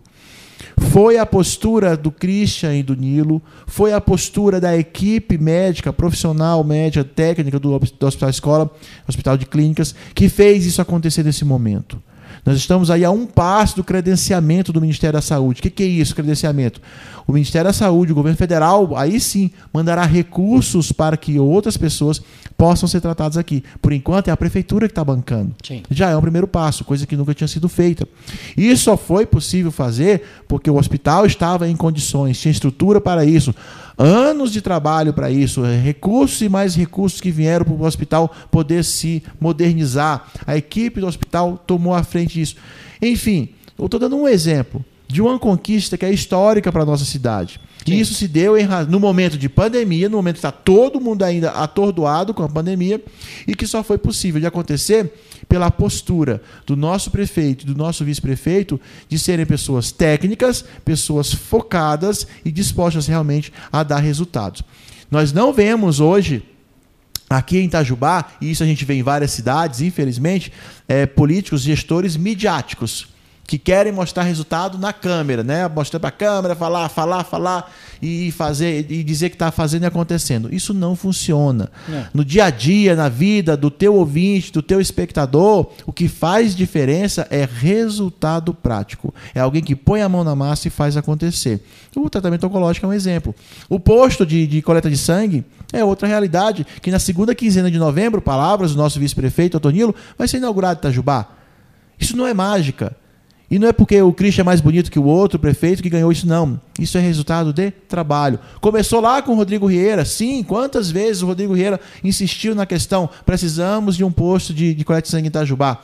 Não, é, não faz sentido um, um voluntário de Itajubá que queira doar sangue ter que ir a Pouso Alegre para fazer isso. Eu tive que ir em Pouso Alegre. Sim, quantos de nós Minha mãe precisou de uma doação de sangue? Né? Então, e isso precisamos vai ser ir em Pouso Alegre. A partir... Eu e um, um agradeço a Deus um monte de amigos. Obrigado Exatamente, os amigos que se dispuseram a fazer isso tiveram que ir a Pouso Alegre para poder fazer a doação. A partir da segunda quinzena de novembro, isso vai acontecer aqui em Itajubá. Então são conquistas né, que se dão em razão de um trabalho bem feito por pessoas realmente que estão dispostas a fazer a diferença. Agora, esse trabalho bem feito, aí vem a Câmara, vem a questão é, do nosso né, prefeito, vice-prefeito. É um trabalho conjunto, especialmente que aí a gente coloca um credenciamento como esse que você falou, o trabalho do deputado, o trabalho de um senador. Quer dizer, aí é o grupo político que apoia ou que tem esse apoio a nível nacional. É, antigamente a gente via deputados caindo de paraquedas né, dentro de Itajubá e que não tinha um trabalho dentro da nossa cidade. E também esse perfil de deputado paraquedista está acabando ou deve acabar? Está acabando, deve acabar, mas não a, a, a curto, curto prazo. prazo. ainda não. Né? É, nós temos um sistema político ainda muito complicado né, de se você costurar isso e evitar esse tipo de, de, de, de de políticos, de, de, de, figuras, né, de personagens no cenário político. É, se você pegar aí, eu não vou saber o número de cabeça agora, mas nas últimas eleições né, para deputado, que ocorreram há três anos, aí em 2018, 2018, 2018 foi a última eleição para deputados, senadores, de, é, governador e presidente. É, a quantidade de deputados que tiveram voto em Itajubá foi muita gente. Muita gente. Muita gente. Né, eu lembro que o mais votado para deputado estadual fui eu, 9 mil votos. Só em Itajubá, 9.300 votos. Dos 70 mil.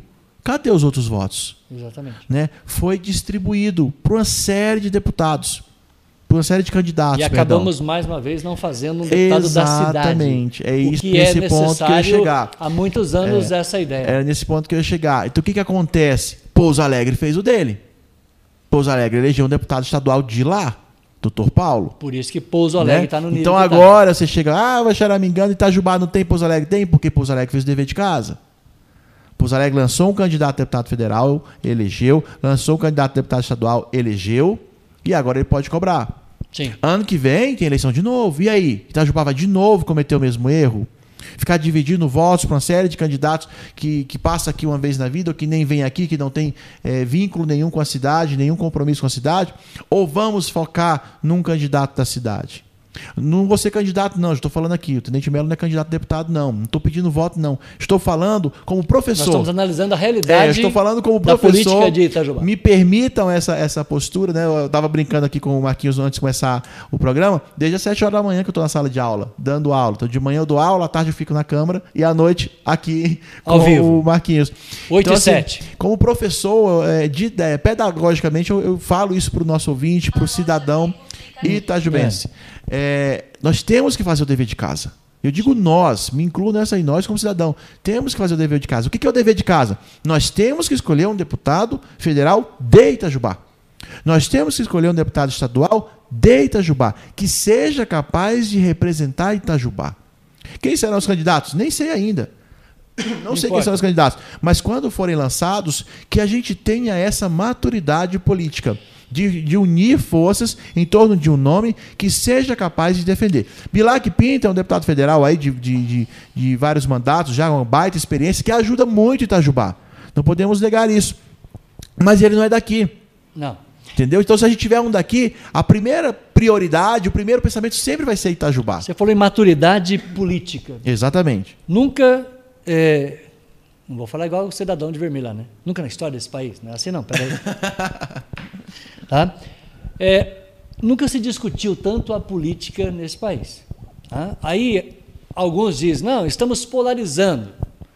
Polarizando ou não, a importância, como professor que você é, né, como aluno que eu fui, é de colocar um cidadão... Como alunos que somos, todos é, somos alunos sempre. que somos, é, é de colocar um cidadão consciente de que o que muda a vida de cada um de nós, e especialmente da nossa comunidade, é a nossa decisão política. Nós estamos mais conscientes, a discussão está chegando às bases da política da nossa cidade. Você sentiu isso nessa campanha que você disputou? Sim, sem dúvida alguma, a resposta é sim. Nós estamos mais conscientes, nós estamos mais informados, pelo menos, em relação ao que acontece no meio político. Sim. Ah, eu, essa discussão aconteceu ontem na Câmara, viu? Lá no, no, no, no, no plenário, antes de iniciar a sessão. Cara. Puxa, não, não, foi antes de iniciar a sessão. É, Comentou-se lá, está muito polarizado, a discussão política está muito polarizada. E aí eu fiz a, a seguinte pergunta: quem polarizou? Ninguém respondeu. Boa pergunta. Pergunta para o seu ouvinte. É? Quem polarizou esse cenário político de, de, do Brasil hoje? De onde começou essa historinha de segregar? De você é vermelho, eu sou azul. De você é preto, eu sou branco. De você é gay, eu não sou.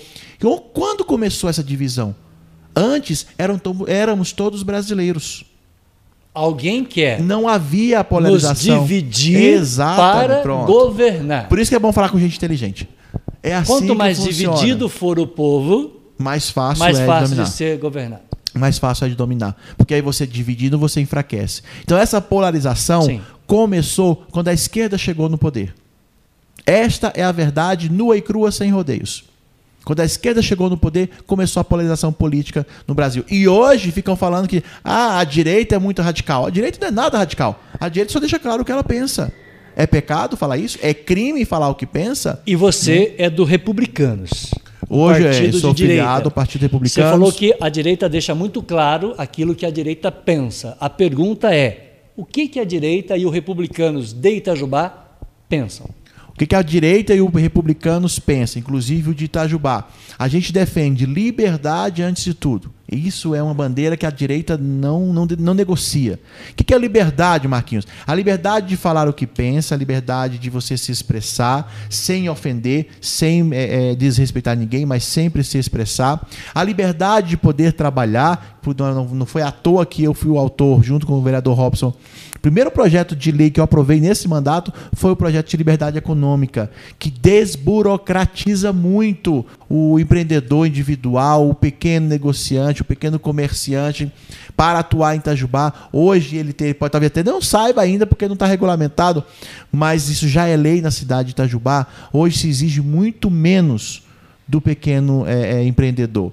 Então a direita defende a liberdade, a, def a, a, a direita defende família o conceito de família. Eu vivi uma experiência, Marquinhos, e aqui eu quero compartilhar com o teu ouvinte, com o teu espectador. Quando eu trabalhava na Embraer, eu sou engenheiro de formação, já trabalhei na Embel, trabalhei na Embraer. E quando eu estava lá na Embraer, uma vez participando de um treinamento, era um japonês, inclusive, que estava no, no treinamento de gestão de pessoas, ele falou: Hoje nós vivemos um grande dilema no mercado de trabalho.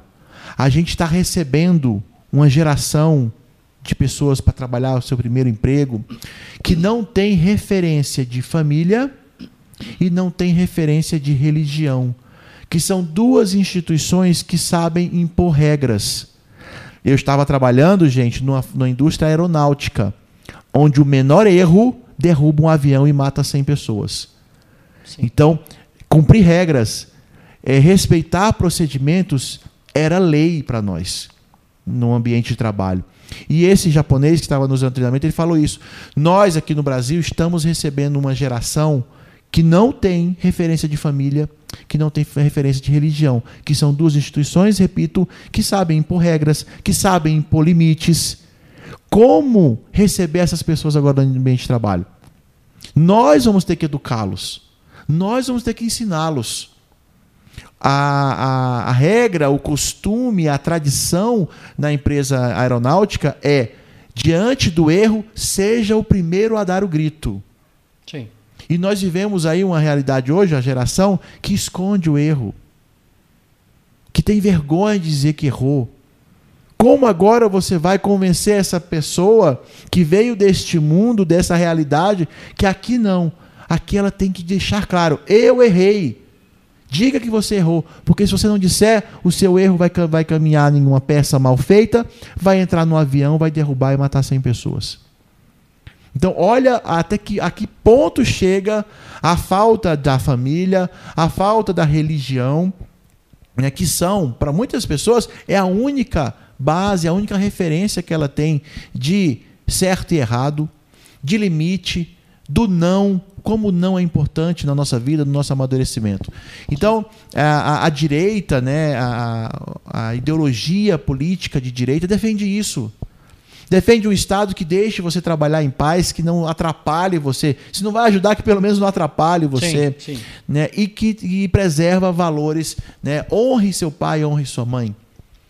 Saiba respeitar o mais velho. Como eu gosto de conversar com pessoas mais velhas, ouvir pessoas com mais experiência, como isso nos ensina. E isso a gente não vê hoje em dia, infelizmente, na maioria dos lugares onde a gente vai. É isso que a gente defende, é isso que a gente é, é, luta para que não seja esquecido e para que, pelo contrário, né, que ocupe cada vez mais espaço. Você nunca vai ver alguém de direita, alguém do republicanos defender ideologia de gênero onde o homem e a mulher podem entrar no mesmo banheiro público. Isso é inadmissível no nosso ponto de vista. É questão de respeito. Se você quer dentro da sua casa fazer isso, faça, mas publicamente não. Você nunca vai ver alguém do republicanos, alguém de direita defender aborto. Porque isso vai contra os nossos princípios, vai contra, contra aquilo que nós acreditamos. Então, são esses os valores que a gente defende e a gente deixa claro que a gente defende. Se você não concorda conosco, está no seu direito.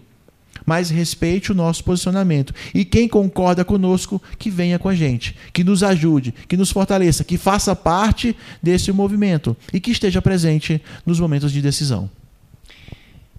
Eu observei esses dias para um amigo, colocando esse tema a nível nacional, que nós temos um presidente que defende esta liberdade.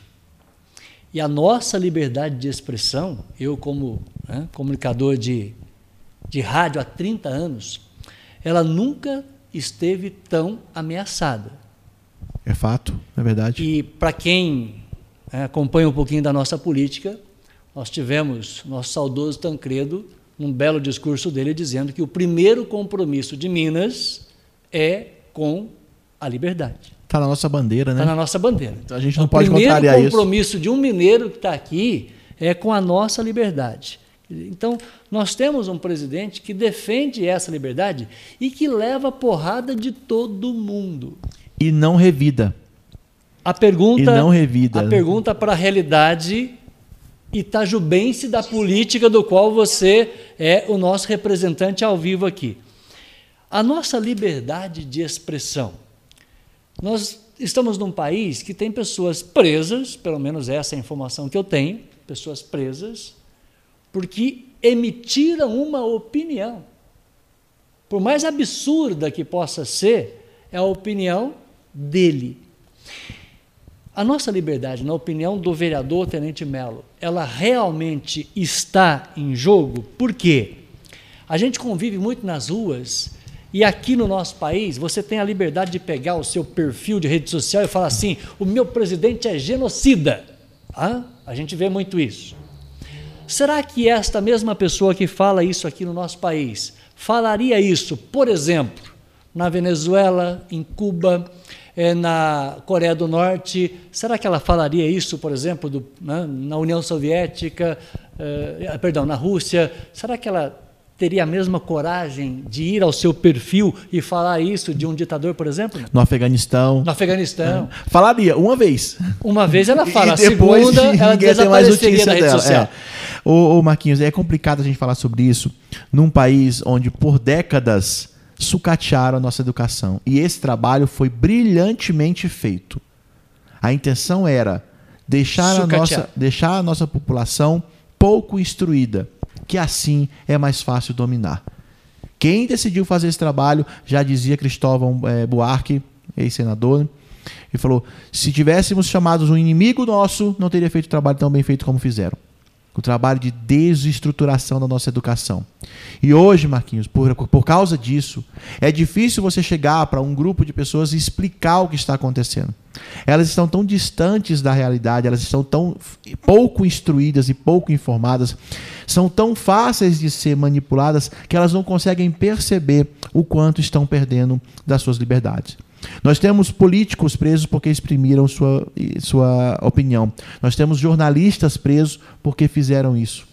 Isso é inadmissível. Repito, não precisa não é para concordar não, pode falar a besteira que você quiser, desde que você não desrespeite ninguém Continue falando. Isto é uma verdadeira democracia.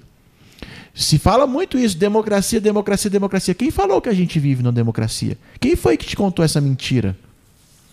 Democracia é o local onde você vive e você decide aquilo que você quer fazer.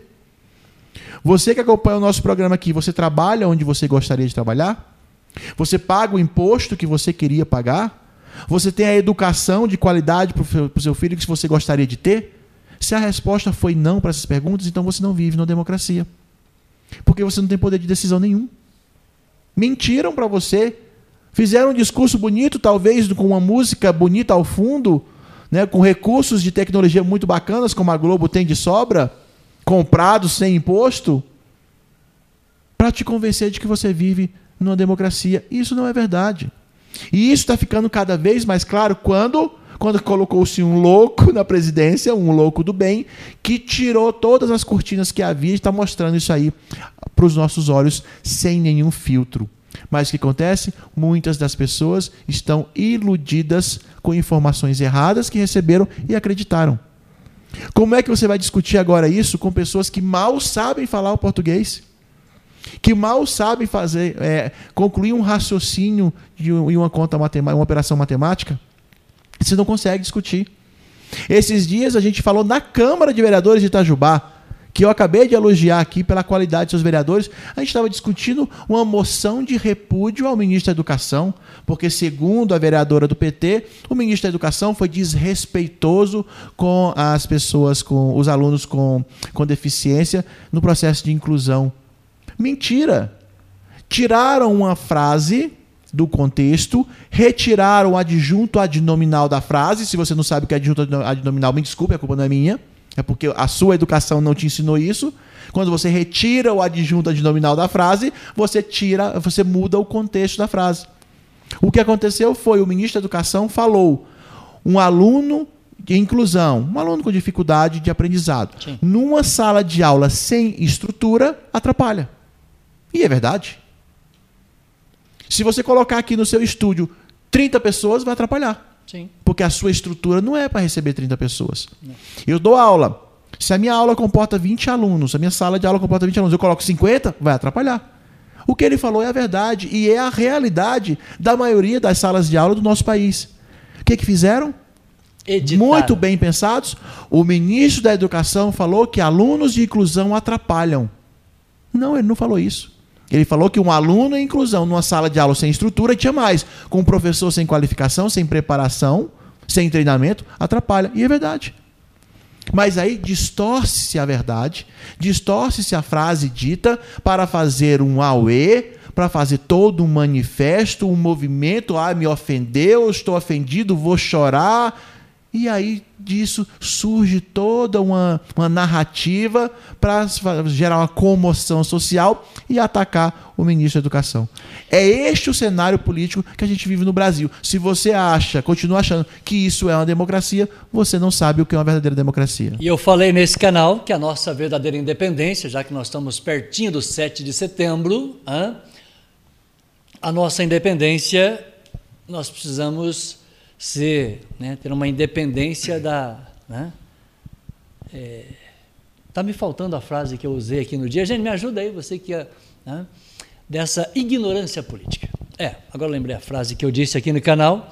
Nós precisamos né, ser independentes da nossa ignorância política. Ou seja, nós precisamos buscar informações, muito especialmente dentro do contexto para você entender a opinião, por exemplo, do Tenente Melo.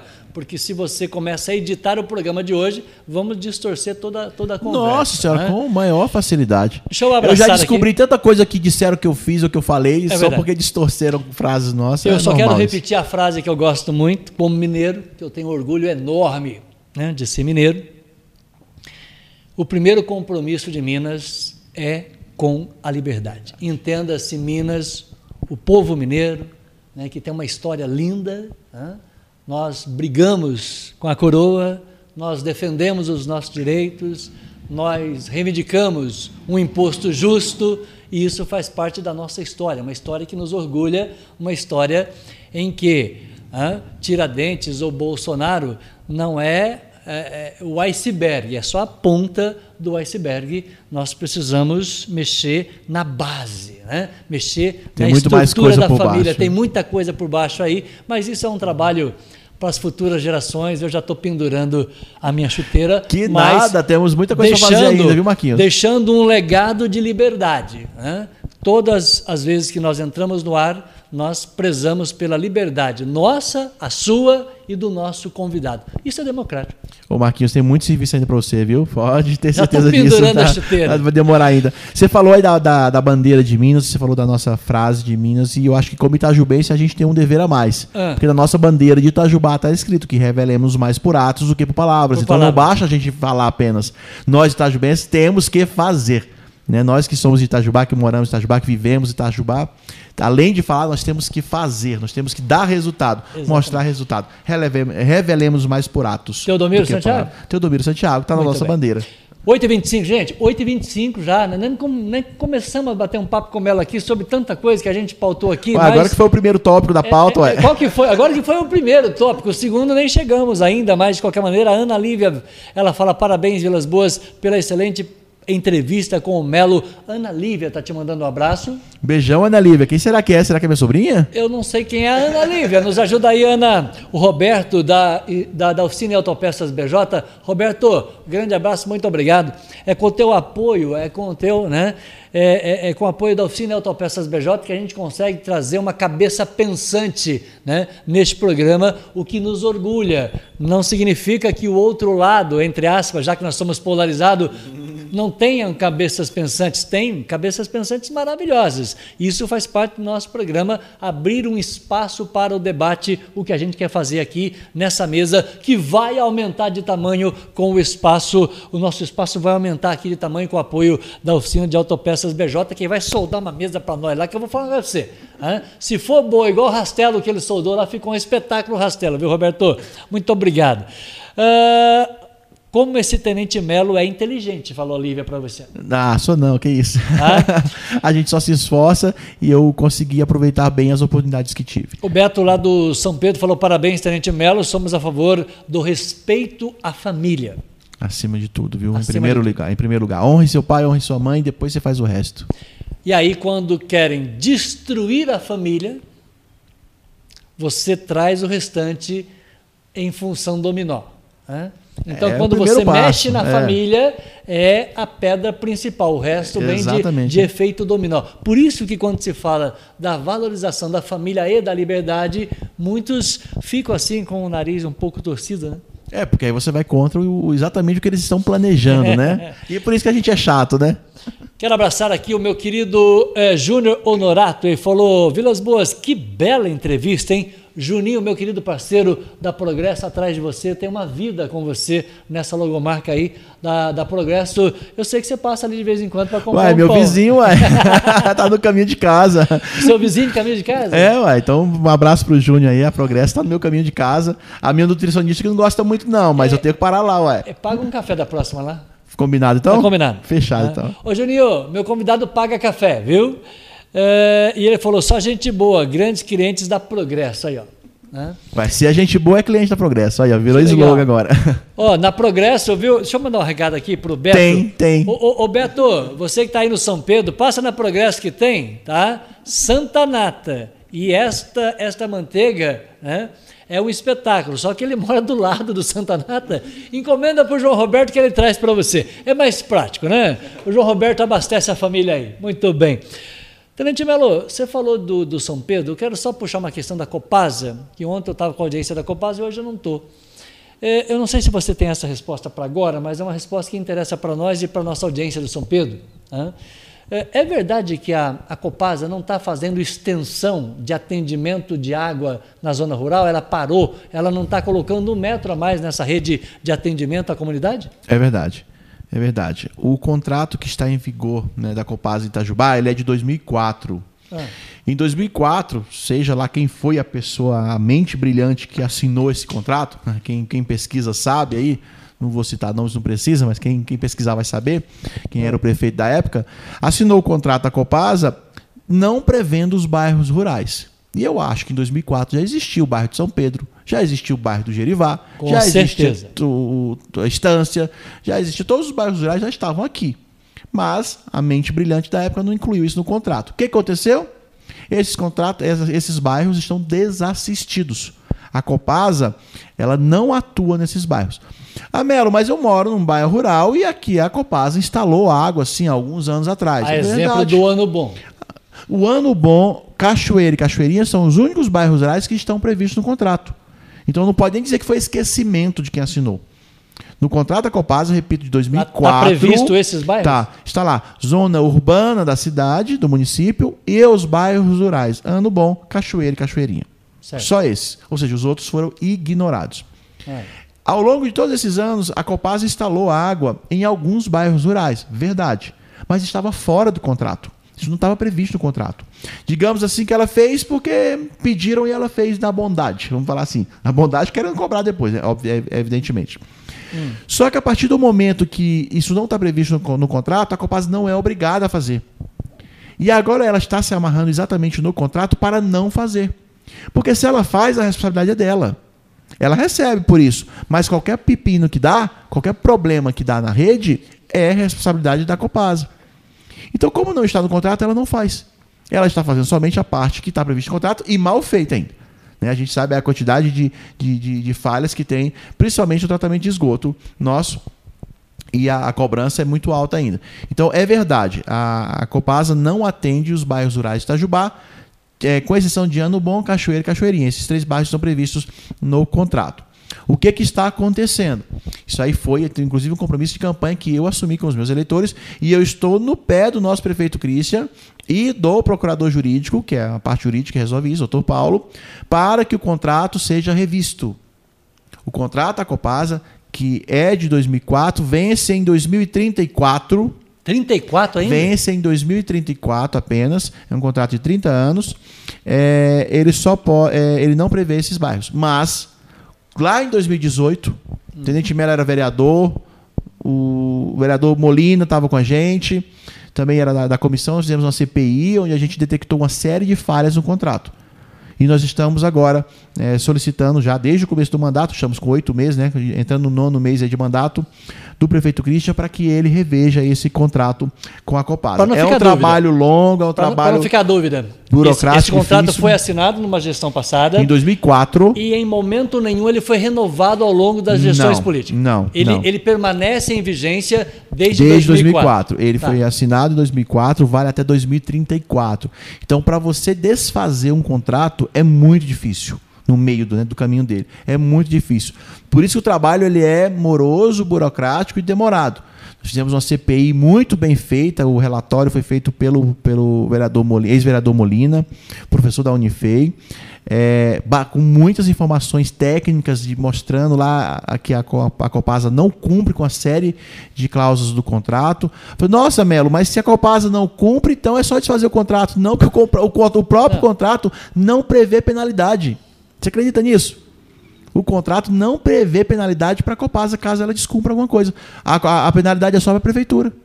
Se a prefeitura descumprir alguma cláusula, tem a, tem a multa. Agora, a, a prefeitura ela pode romper, é, é, cancelar esse contrato? Não, não pode ela romper. Não pode, não Não está escrito em lugar nenhum. Não, não ela, ela, pode até romper, mas ela paga uma multa e tem que pagar por todos os bens é, imóveis que a Copasa adquiriu no Itajubá ao longo de todos esses anos que ela vem Ou seja, tem que pagar por todo é o trabalho inviável. que a Copasa fez. É, é, é inviável. Cancelar é impossível. É. Então o que se tem que buscar é um caminho ou negociado ou jurídico. Político. É, ou político ou jurídico. O, para qual que, que é o mais fácil hoje? O jurídico ou o político para que a nossa cidade possa ter a zona rural sendo atendida pela Copasa? Eu acredito que o político. Eu acredito que o político, um, uma sentada para conversar numa mesa de negociações, aqui usando a sua, a sua mesma referência aqui, Sim. de uma mesa redonda para negociações, qual é, qual vai é, ser interesse de ambos os lados. Qual é o secretário do governo que se diz novo, hein, que manda na Copasa hoje? Do, de Minas? É. A Copasa está atrelada a qual secretaria de A governo? Copasa está vinculada à Secretaria de Desenvolvimento Econômico, é, Fernando Passalho, secretário.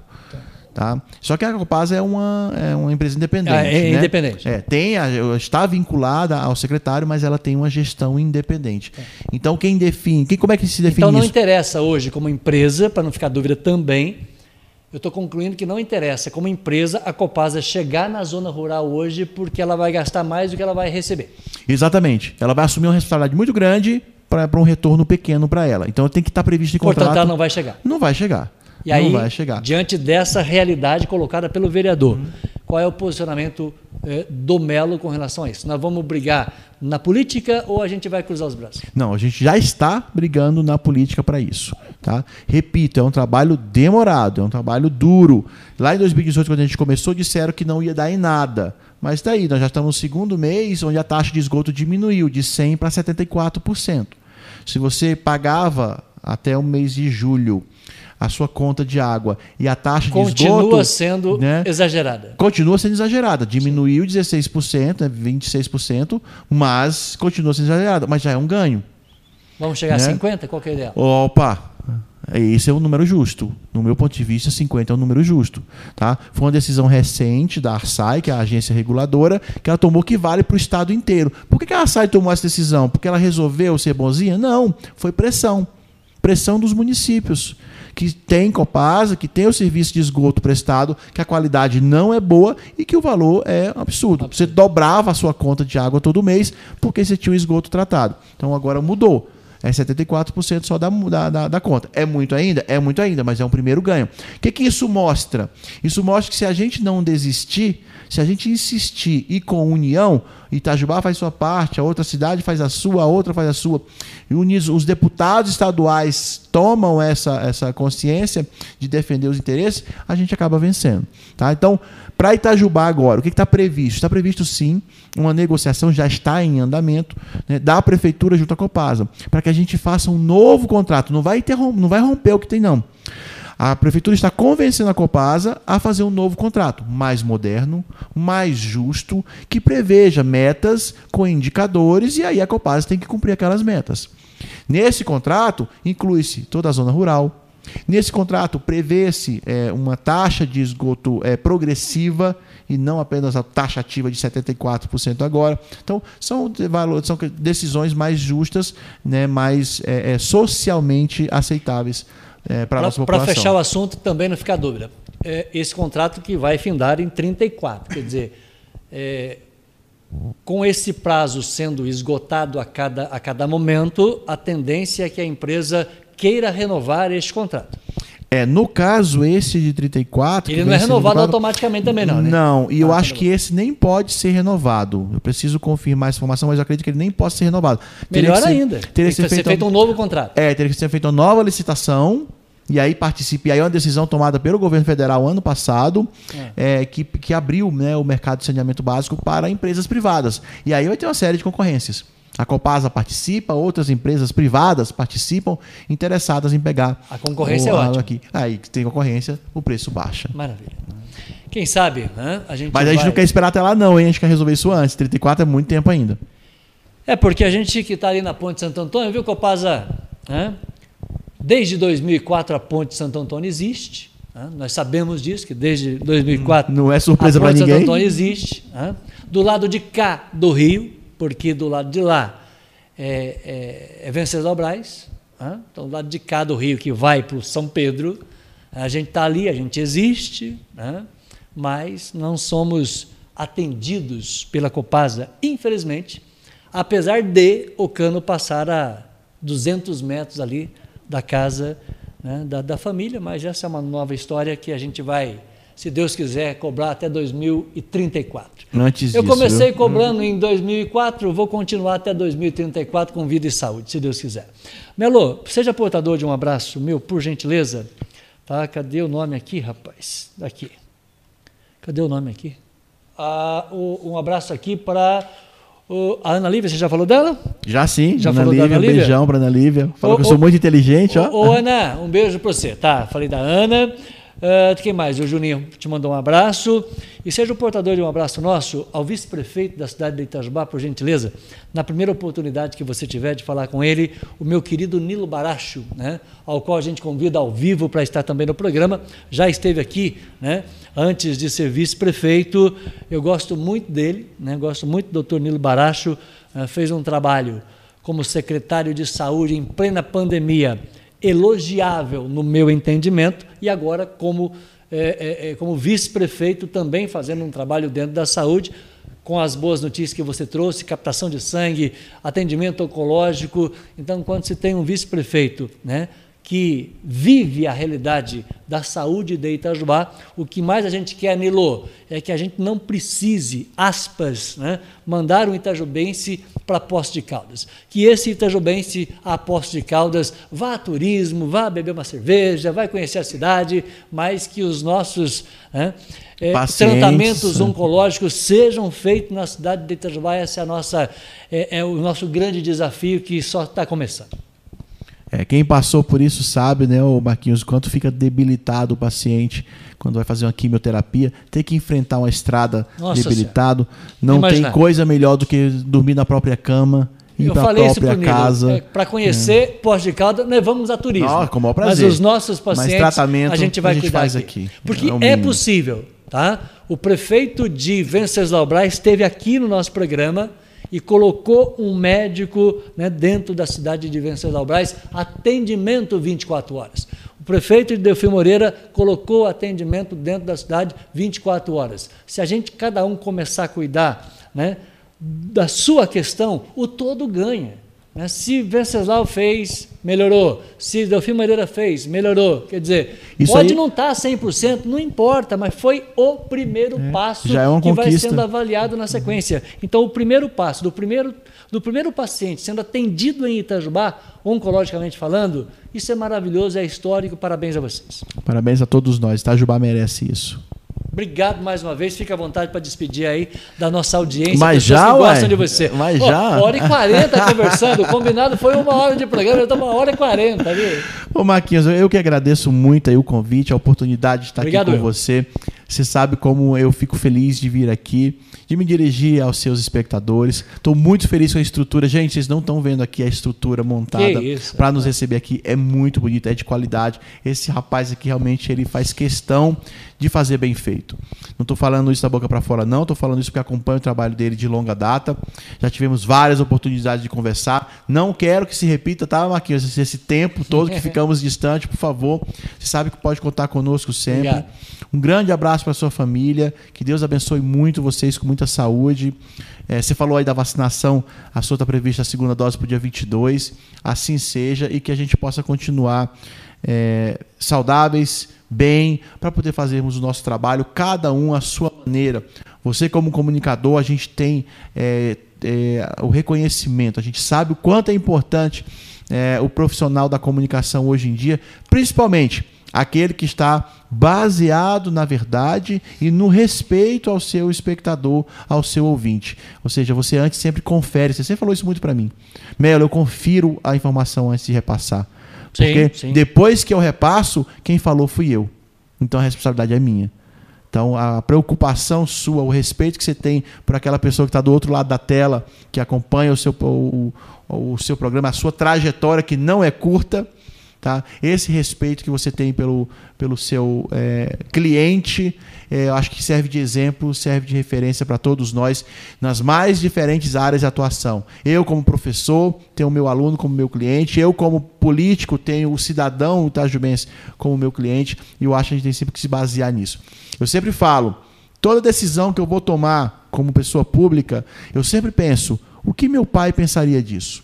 O que a minha mãe acharia disso? Será que eles aprovariam? Se sim, eu vou em frente. Acho que quando a gente se baseia nesse tipo de coisa, né, quando você coloca a família à frente, a família em primeiro lugar, a chance de dar certo é muito maior.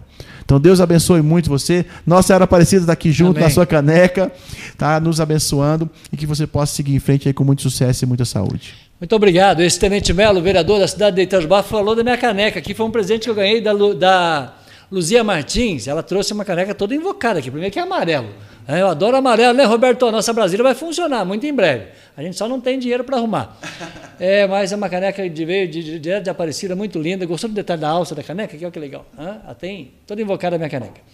Para quem conhece o nosso trabalho, mais de 30 anos de comunicação, não precisava nem falar. Mas, como o YouTube fica gravadinho, bonitinho, nós estamos com 320 programas né? na nossa videoteca, é assim que fala, não? Hã? Deve você ser, entra ué. lá na playlist, tem 320 programas para você assistir na íntegra todos os momentos o prefeito de 2004 foi citado no programa e, evidentemente, o mesmo espaço que nós demos ao, ao Tenente Melo, que fez né, a crítica, e eu entendo justíssima, porque eu sou vítima desse contrato assinado, claro que nós vamos dar né, o mesmo espaço e, o direito de resposta ao prefeito de 2004, o prefeito Chico, né, que assinou o contrato, para que ele também venha aqui, né, será um prazer recebê-lo e colocar a versão dele da assinatura e o quanto que beneficiou de alguma maneira, a toda a nossa população ao longo desses anos. Claro que se um contrato é assinado, tem benefícios e tem críticas. Isso são os dois lados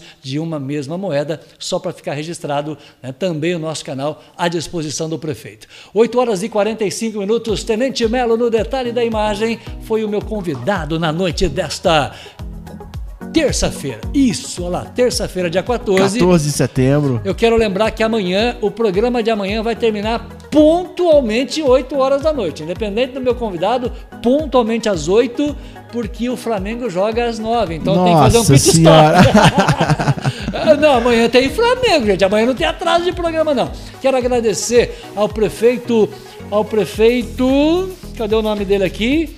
Ao prefeito Edivaldo, é isso? Hã? Moreira? Edilberto, perdão. Moreira. Ao prefeito Edilberto é, Marques da Cruz. Ele acaba eu acabei de receber a mensagem aqui ao longo do programa no meu WhatsApp que ele aceitou o nosso convite para estar ao nosso, aqui no nosso programa no canal do YouTube. Prefeito Edilberto, com muita alegria que nós vamos recebê-lo, porque eu amo Delfim Moreira, né? E é uma cidade que a gente quer trazer todas as boas e as melhores informações da cidade de Delfim e vai ser um prazer conhecer pessoalmente aqui na nossa bancada o prefeito Edilberto da cidade de Delfim Moreira. Prefeito, seja bem-vindo para trazer as boas informações da sua cidade, ou melhor, da nossa cidade de Delfim Moreira. Amanhã eu tô de volta às 7 horas da noite com aquela pontualidade que você sabe, pontualmente 19 horas eu tô de volta, eu e o nosso convidado de amanhã. Você vai descobrir quem vai ser e eu tenho certeza que você vai se surpreender. Tchau.